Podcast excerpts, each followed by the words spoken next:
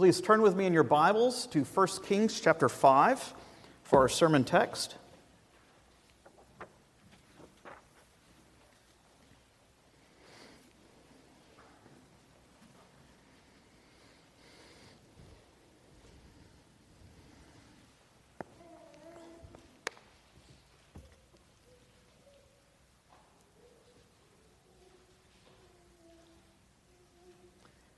1 Kings chapter 5. We will read the chapter in its entirety.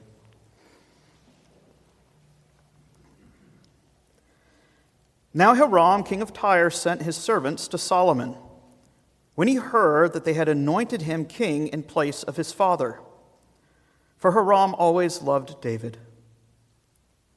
And Solomon sent word to Hiram, saying, You know that David my father cannot build a house for the name of the Lord his God because of the warfare with which his enemies surrounded him, until the Lord put them under the soles of his feet. But now the Lord my God has given me rest on every side. There is neither adversary nor misfortune. And so I intend to build a house for the name of the Lord my God. As the Lord said to David my father, Your son, whom I will set on your throne in your place, shall build the house for my name.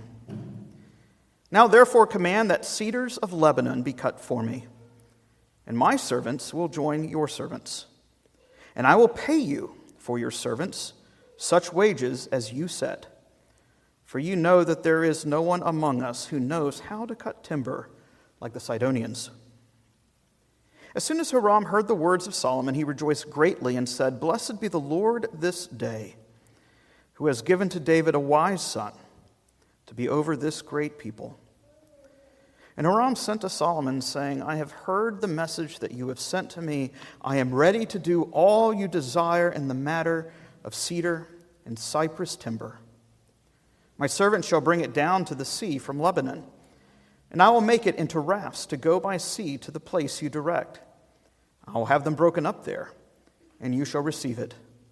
And you shall meet my wishes by providing food for my household. So Hiram supplied Solomon with all the timber of cedar and cypress that he desired. While Solomon gave Hiram 20,000 cors of wheat as food for his household and 20,000 cors of beaten oil. Solomon gave this to Hiram year by year. And the Lord gave Solomon wisdom, as he promised him. And there was peace between Hiram and Solomon. And the two of them made a treaty. King Solomon drafted forced labor out of all Israel and the draft numbered 30,000 men. And he sent them to Lebanon, 10,000 a month, in shifts. They would be a month in Lebanon and two months at home. Adoniram was in charge of the draft. Solomon also had 70,000 burden bearers and 80,000 stone cutters in the hill country, besides Solomon's 3,300 chief officers who were over the work, who had charge of the people who carried on the work at the king's command, they quarried out great, costly stones in order to lay the foundation of the house with dressed stones. So Solomon's builders and Hiram's builders and the men of Gebal did the cutting and prepared the timber and the stone to build the house.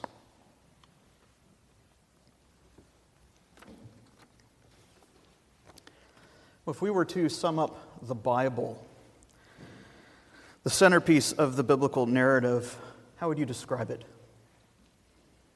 If you could summarize it in just a word or a phrase, what would it be? I think a good contender would be this the dwelling place of God. That God is clearing a holy space to build a holy place to inhabit the midst of a holy people. So we take a step back and consider the grand narrative of the Bible, all 66 books, Old Testament and New. We find there being a grand storyline. The Bible both begins and ends with a temple. Eden itself was considered to be this arboreal realm atop of a mountain, according to Ezekiel, where man communed with God. And though the plot disrupted but not derailed, continues. as man sinned against his Creator, God did not leave man alienated forever. Though man was exiled on account of his sin from the presence of God, and the question is then raised how can a sinful man dwell in the midst of the presence of a holy God, God in his mercy, even in the opening of Genesis 3, stoops to show mercy and draw sinners like you and me back to himself. Like a grand symphony, the biblical plot advances in movements and phases in this crescendo that culminates in the dwelling place of heaven on earth. Even as the opening chapters of Genesis begin with God dwelling in the midst of a people he has made for himself, so the closing chapters of Revelation focus on that same theme that God inhabits a redeemed people where sin is struck down, where death is no more, where God wipes away the tears from every eye of those whom he has purchased by the very blood of his Son. And the people worship him all throughout all eternity. Well, here we find a significant chapter in the progression of redemptive history. For the next four chapters, the focus is on building an earthly habitation for God to dwell in the midst of his people. And it fashions, in one sense, some sort of sensory overload.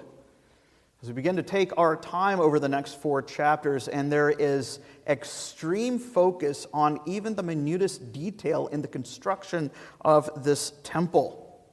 We ask ourselves why?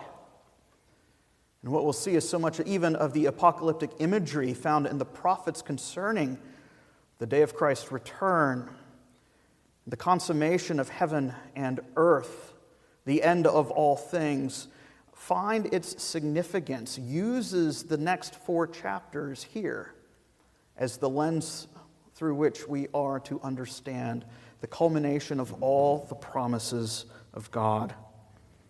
So we would do well to pay attention to how Scripture understands the next four chapters of 1 Kings. And here, 1 Kings chapter 5 sets the stage. It's an introductory chapter, as it were, towards the construction of the building place of God. And the topic is, in one sense, quite simple. Preparations for the temple are being made. And yet, in the midst of all of this, we see front and center Solomon's place as king over and among the nations. A scene which also sets the stage for the inclusion of the Gentiles as they're invited to partake in construction of this dwelling place for the maker of heaven and earth. And yet, this chapter also has a dark cloud hanging over it as it anticipates Solomon's treacherous rebellion that will thrust the kingdom into darkness. We'll see all of these things narrated in terms of this subtle downward spiral. Three particular sections I'd like us to give focus to. First, we'll call this rest. We'll see that in verses 1 to 6. Secondly, we'll consider the matter of labor in verses 7 to 12. And then finally, the matter of servitude in verses 13 to 18. Again, notice the descent here from rest to labor to servitude.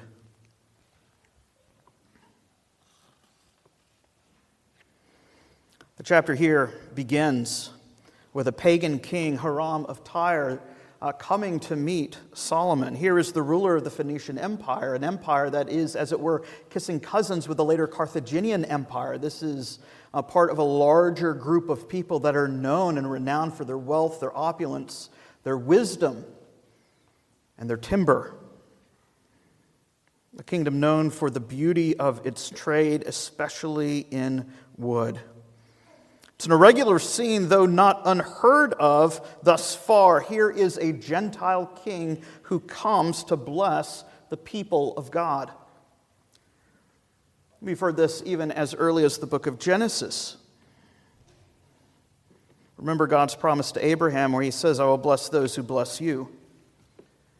And those who curse you, I will curse. And here we see Hiram, who has already been introduced to us in 2 Samuel chapter 22.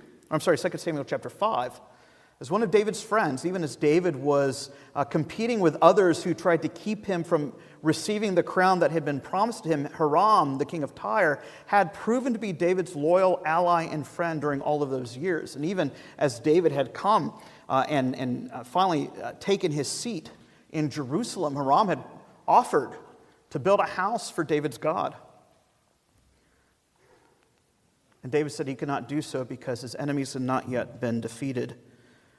But what's rather striking here is that we have a Gentile king blessing not only Israel, but Israel's God. And he is being blessed in return. Here we see the promises of Abraham coming to fruition. Notice here, Solomon is not conquering this particular foreign nation. This is not another example of Solomon's great army coming out and conquering another Gentile kingdom. Rather, here's a picture of a Gentile nation under uh, the auspices and representation of her king coming freely to worship the maker of heaven and earth.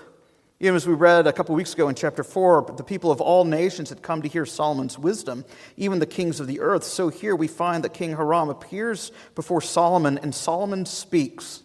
And Solomon says to Hiram, The time has now come to make preparations for building a house for the Lord. Yet we have to ask, why now? Why not under David?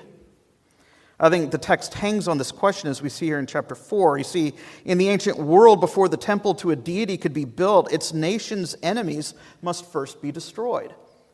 You even think back to the book of Exodus. Like so many of us, when we begin uh, at the start of every new year, our Bible, you know, read through the Bible in a year plan, we do really well in Genesis. And we do really, really well for the first 25 chapters of Exodus. And then we hit Exodus chapter 26, and from chapters 26 to 40, you kind of go, what, what kind of ending is this? All these great stories of uh, uh, uh, Egypt's enemies and or, or, Egypt's gods being destroyed in 10 uh, repeated judgments, and the nation being led out by a giant pillar of fire and a cloud, and the Red Sea being split in two. And then the, the back half of Egypt ends sounding something like some type of ancient Near Eastern Home Depot honey-do list. You're given this list of all these, these uh, products that are to be built, all the timber and, and all this focus on the minutiae. Why is that? And yet, in the ancient world, there's this, this savoring on how the temple is to be built because this reflects the fact that the enemies of God have finally been destroyed. Now that the gods of Egypt have been destroyed and Israel has been redeemed, a, tabernacle, a, dwelling place for God can be built, and now this is a, a dwelling place, a tabernacle, a temple on the move. And as it comes to reside in Jerusalem, now has come for the next installment in this particular phase of redemption. And Solomon says, The Lord has given me rest from all of my enemies. Now the time can begin for the building of the house of God, and great detail, just as with the book of Exodus, as it was given to the construction of the tabernacle, here great detail will be given to the construction of the temple for reasons we'll consider in the coming weeks. But here, this is the crowning achievement. This is the proof that God has, in fact, triumphed over all of Israel's enemies. Remember chapter 4 last week, or a couple weeks ago. Solomon's reign runs from the Euphrates River all the way to the Mediterranean, that of the Great Sea. It's the largest the kingdom will ever be under the Old Covenant, and yet marks the bounds of the very territory that the Lord had promised to give to Abraham through his offspring. Verse 4 I have no more adversaries, Solomon says rest on every side. No adversary in Hebrew, no more Satans. The Lord has triumphed over the forces of darkness. He has triumphed over his foes. It is time for the Lord to enter into his temple that he may dwell among his people. But here comes the surprising turn. Here are Gentiles who acknowledge Solomon as the true king, and they are now conscripted to join in this temple building effort. No Gentiles were conscripted in, conscripted in constructing the tabernacle, but now that the tabernacle is instantiated in a fixed place, the Gentiles are welcomed to flow to Zion to participate in the completion of this great work. It's a theme that we see replete throughout the book of Kings, both first and second. As the Lord goes to the nations, the nations are drawn to him. You think what happens towards the end of First Kings as the nation rebels against its maker and the covenant curses begin to fall slow and steady, beginning with a three year drought. The Lord sends a prophet, and yet that prophet doesn't go to any of the widows in Israel. But he does send a prophet, Elijah, to the house of a Sidonian, a Gentile widow. Fast forward to Second, uh, Second Kings. There are a host of lepers in Elisha's day, and the Lord heals none of the lepers among the tribes of Judah. But he comes and brings healing to the servant of a Syrian commander. There's a concern here, even in 1st and 2nd Kings, of the Lord's delight to bring in the nations, to show his favor on them as much as he's shown his favor on the house of Israel. So much of the past few chapters have shown this great concern, the fulfillment of the promise to Abraham, that in him the nations would be blessed. And here we see like the turning on of a garden spout, the first trickle of the nations flowing to the Lord Himself. The inclusion of the Gentiles. Hear how Isaiah himself describes the latter days, that it shall come to pass in those latter days, says Isaiah, that the mountain of the Lord himself shall be established as the highest of the mountains, shall be lifted up above all the hills, and all the nations shall flow to it. Here we see as Solomon is enthroned and he uh, uh, is given peace on every side, the first fruits of the nations begin to come and worship the God of Israel. Here, Hiram comes and blesses Solomon for his wisdom. It's an idyllic picture again of Israel's golden age. The land is at rest, and Israel is at peace with her neighbors. And so Solomon meets with Hiram and he utters commands, and Hiram joyfully obeys. This is not a picture of two partners working as co equals, but more as that of a senior partner giving directions to a junior associate what it is that he is to do. And nevertheless, we see here the great honor that Hiram is given to participate in the building of the temple to the one true God. And Hiram joyfully accepts the task that is before him. Solomon points out that for all of their God given skills and wisdom, not to mention their God given natural resources, Tyre gladly brings it all to see that the Lord be given a house befitting the honor that is due his name.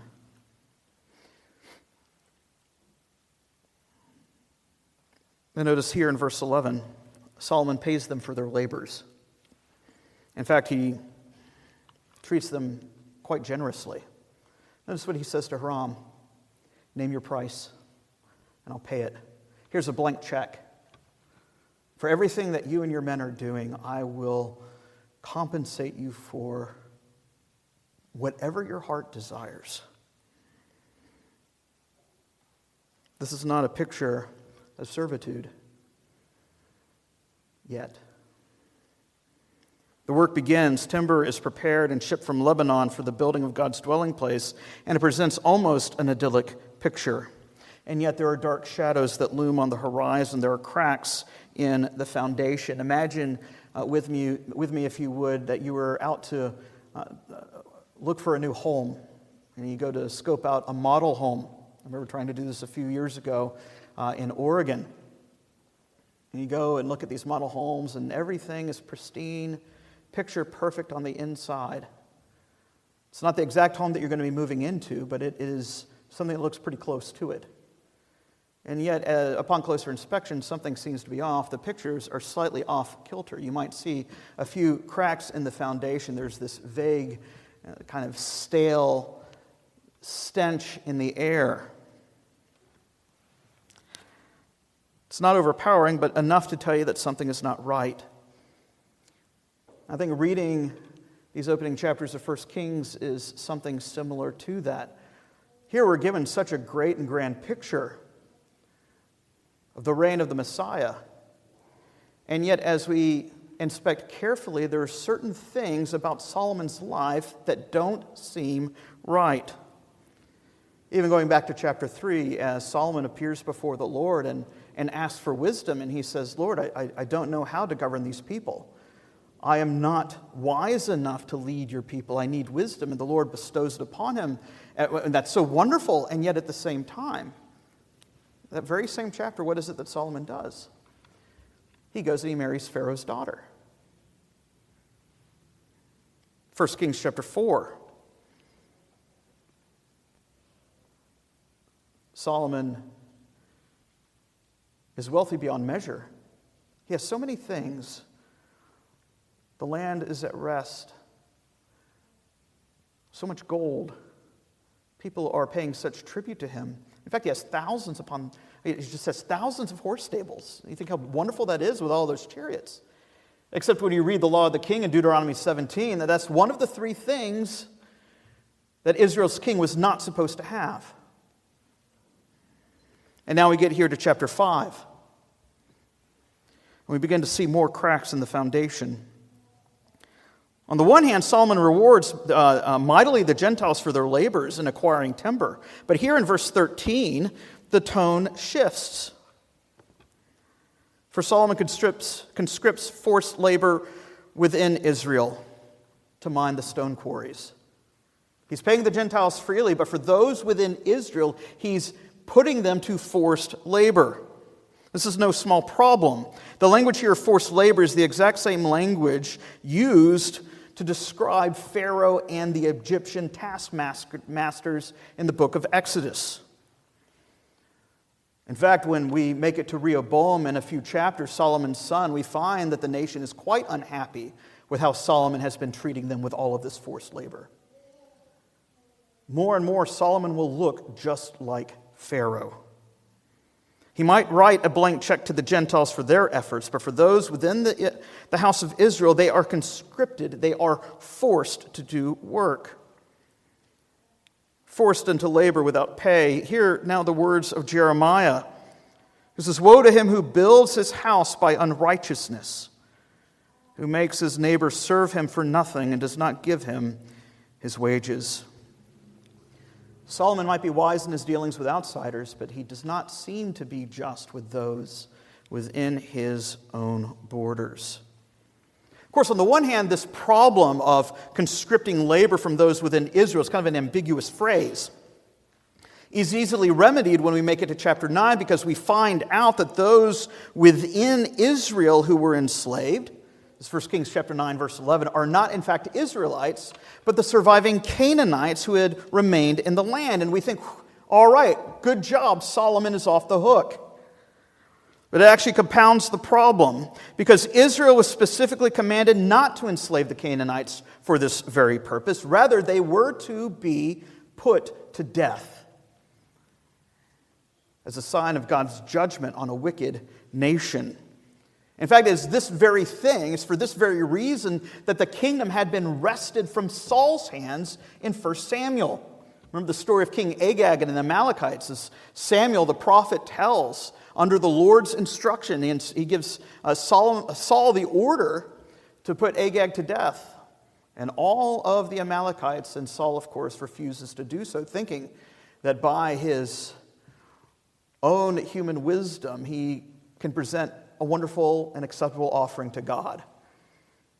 And the Lord says, I demand obedience more so than sacrifice. And for that reason, the kingdom is stripped from, Solomon, from Saul's hand. And yet, Solomon is doing the very same thing here. He has not put to death the Canaanites within the land, rather, he's conscripted them to forced labor. And yet, for all of these things, I think there's something even worse that Solomon has done here in this chapter. You see that there in verse 12. It's a good, very good translation. Solomon made a treaty with Hiram. Quite literally, Solomon had cut a covenant with Hiram, the king of Tyre. And yet, listen to the words of Exodus 34. Watch yourself that you make no covenant, no treaty with the inhabitants of the land into which you are going, or it will become a snare in your midst. Otherwise, you might make a covenant with the inhabitants of the land, and they would play the harlot with their gods and sacrifice to their gods. When we make it to Joshua 13, we find it's not only the inhabitants of the land that uh, Israel was not to make a covenant or treaty with, but also that of Sidon and Lebanon. Joshua 13, verses 1 to 7. Then when we get to chapter 9, we find that as this continued covenant is renewed and, and continues to take place, this ongoing uh, partnership between Hiram and Solomon, Solomon begins siphoning off cities and giving them freely to the king of Tyre, something that the king of Israel had no authority to do whatsoever. There are cracks in the foundation. We see that here in this particular, uh, the, the movement of this passage as he begins, as the author of Kings talks about the rest that the Lord gives Solomon, to the, the labor, uh, uh, and, and uh, then from that to the forced labor, the servitude. It's almost as if there's these hints that there is something of a downfall that is coming and that we will see in later chapters. But before we can go to that, we have to take a step back and ask this. I think this particular chapter forces us and directs our eyes to consider the question of royal greatness. There's much to commend this passage, and much to commend in this passage, as it becomes the prophetic paradigm for the reign of that Davidic king who would reign forever and ever. Even as the prophets pretend of that day when David's son would rule not only Israel, but all the nations, we see a glimmer of that here under the reign of Solomon. Solomon's reign serves, as it were, as a blueprint for the reign of Christ. But we ought not confuse the model home for the true building. We should never conflate the road sign for the destination. Here we begin to see the cracks in the foundation as Solomon's reign is characterized in terms of descent from rest to labor to servitude. And again, I think it forces us to ask that question what makes a king truly great? We might be tempted to follow the world's pattern. What is it that makes a nation great? What is it that makes a king great? Perhaps uh, growing, growing up in, in high school, you went on one of these school field trips.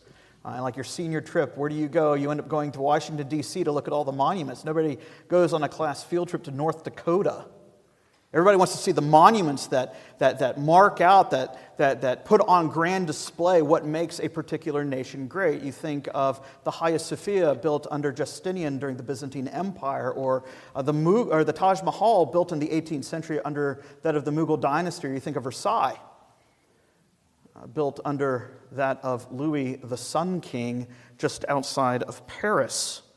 We might be tempted to follow the world's pattern and think it is those architectural achievements that make a man great. Certainly, these stunning architectural achievements magnify the king's honor. It might bolster his renown, and we might look at this particular construction project and think this is all about Solomon, but that's simply not the case. I think if our goal and, and our takeaway from looking at this is focusing on a you know, the, the, greatness of some type of architectural uh, piece, then I think we've missed the point. Listen to what Jeremiah says. Do you think that you are a king because you compete in cedar? Did not your father eat and drink and do justice and righteousness? When he did that, it was well with him. He judged the cause of the poor and the needy, and it was well. And is not this to know me, declares the Lord? Israel's temple was great, not because of its architectural splendor, however, because, but because it was the place where God dwelt. It was the place where he lived in the midst of his people. And is, his reign is a reign that is marked by wisdom and justice. Think what the Psalms say righteousness and justice are the foundation of your throne. Steadfast love and faithfulness go before you. Your throne, O God, is forever and ever. The scepter of your kingdom is a scepter of uprightness.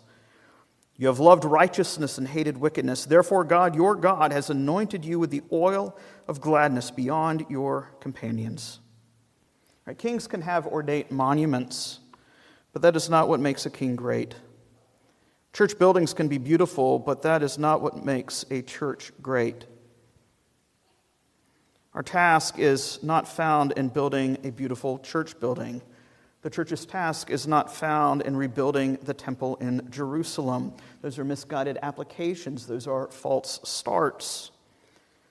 For sure, there's much symbolic meaning to be found in the design of the temple, as we'll see uh, in the coming weeks, but it was merely a road sign that points forward to the final destination, that of the habitation of a holy God in the midst of his people. Here, the road sign points us to particular features of what the Lord has in terms of his mysterious plan, that plan which is revealed through the coming of the Lord Jesus Christ. And it is namely this that God has not simply come to erect a temple in a small sliver of land in the Middle East. He has not come simply to be the God of one particular people group. But this is the God who is king over the nations. Even as Hiram comes and uh, pays homage to Solomon's God, so too does this point to the fact that Christ has come to be king of the nations. It's the very point of Jesus' very first sermon uh, after his baptism, after his temptation in the wilderness, as he goes to Nazareth and he, he comes and he preaches. The Spirit of the Lord is upon me because He has anointed me to preach the gospel to the poor. And everybody says, Well, that's pretty nice. They kind of yawn and say, It's a good sermon, buddy. Isn't this the carpenter's son, by the way? And Jesus says, You know, uh, when there was a famine in the land for three years, the Lord didn't send his prophet to Israel, but to a Gentile. And with the Syrian, or with the lepers, the Lord came and healed a Syrian's servant and none of the house of Israel. And when he says that, it sends the synagogue into a furor as they try to throw him off of a cliff. Jesus then was pointing to the overarching narrative to 1st and 2nd Kings, and we see that narrative begin to play out here. That included in the purposes and plan of salvation, mercifully given by God Himself from all of eternity, and includes people like you and me who have no right to be there. Where we are welcome not on account of our last name, where we are welcome not on account of how much money we have in our bank account or what type of tax bracket we occupy or the, the network connections that we make or of our social standing. We are received because of one thing alone, and that is the Lord Jesus Christ, who is the friend of sinners. And here's the road sign that points us forward to Christ Himself, who is the habitation of God, as the Word became flesh and dwelt among us. Of Him who, unlike Solomon, here is one who is David's greater son, in whom there is no shadow of turning, in whom there is no crooked picture frame, in whom there is no cracked foundation. When we consider his life and his earthly ministry, one in whom there were no dark clouds on the horizon that would besmirch his character for he is the very wisdom of God, the beloved Son, begotten from all eternity. And as he ascended on high, he has come to create a new temple, a temple that is found not in the construction of timber and cedar, but of living stones of people like you and me, who, though were once darkness and dwelt in darkness, have been delivered by the power of his Son, called forth from the grave to walk in newness of life, that we might be part of his holy habitation as, me, as he is making a new and living temple that will cover the face of the world. And that is the picture here that 1 Kings 4 points us to. So let us give thanks to God for all that he has done for us, for the great mercy that he showered upon us in the giving of his Son, the Lord Jesus Christ. Let us pray. Our gracious God and Heavenly Father, we do thank you for your word, and we pray that you would lift our eyes to heaven to consider Christ and all of his beauty and all of his glory, uh, that we might truly uh, recognize that it is not on account of any righteousness that our works have accomplished, but on the sheer mercy of him who beckons to sinners, Jew and Gentile alike, to come to taste and see that the Lord is good. May we taste and drink deeply of the fountain and rivers of grace we ask these things in Christ's name. Amen.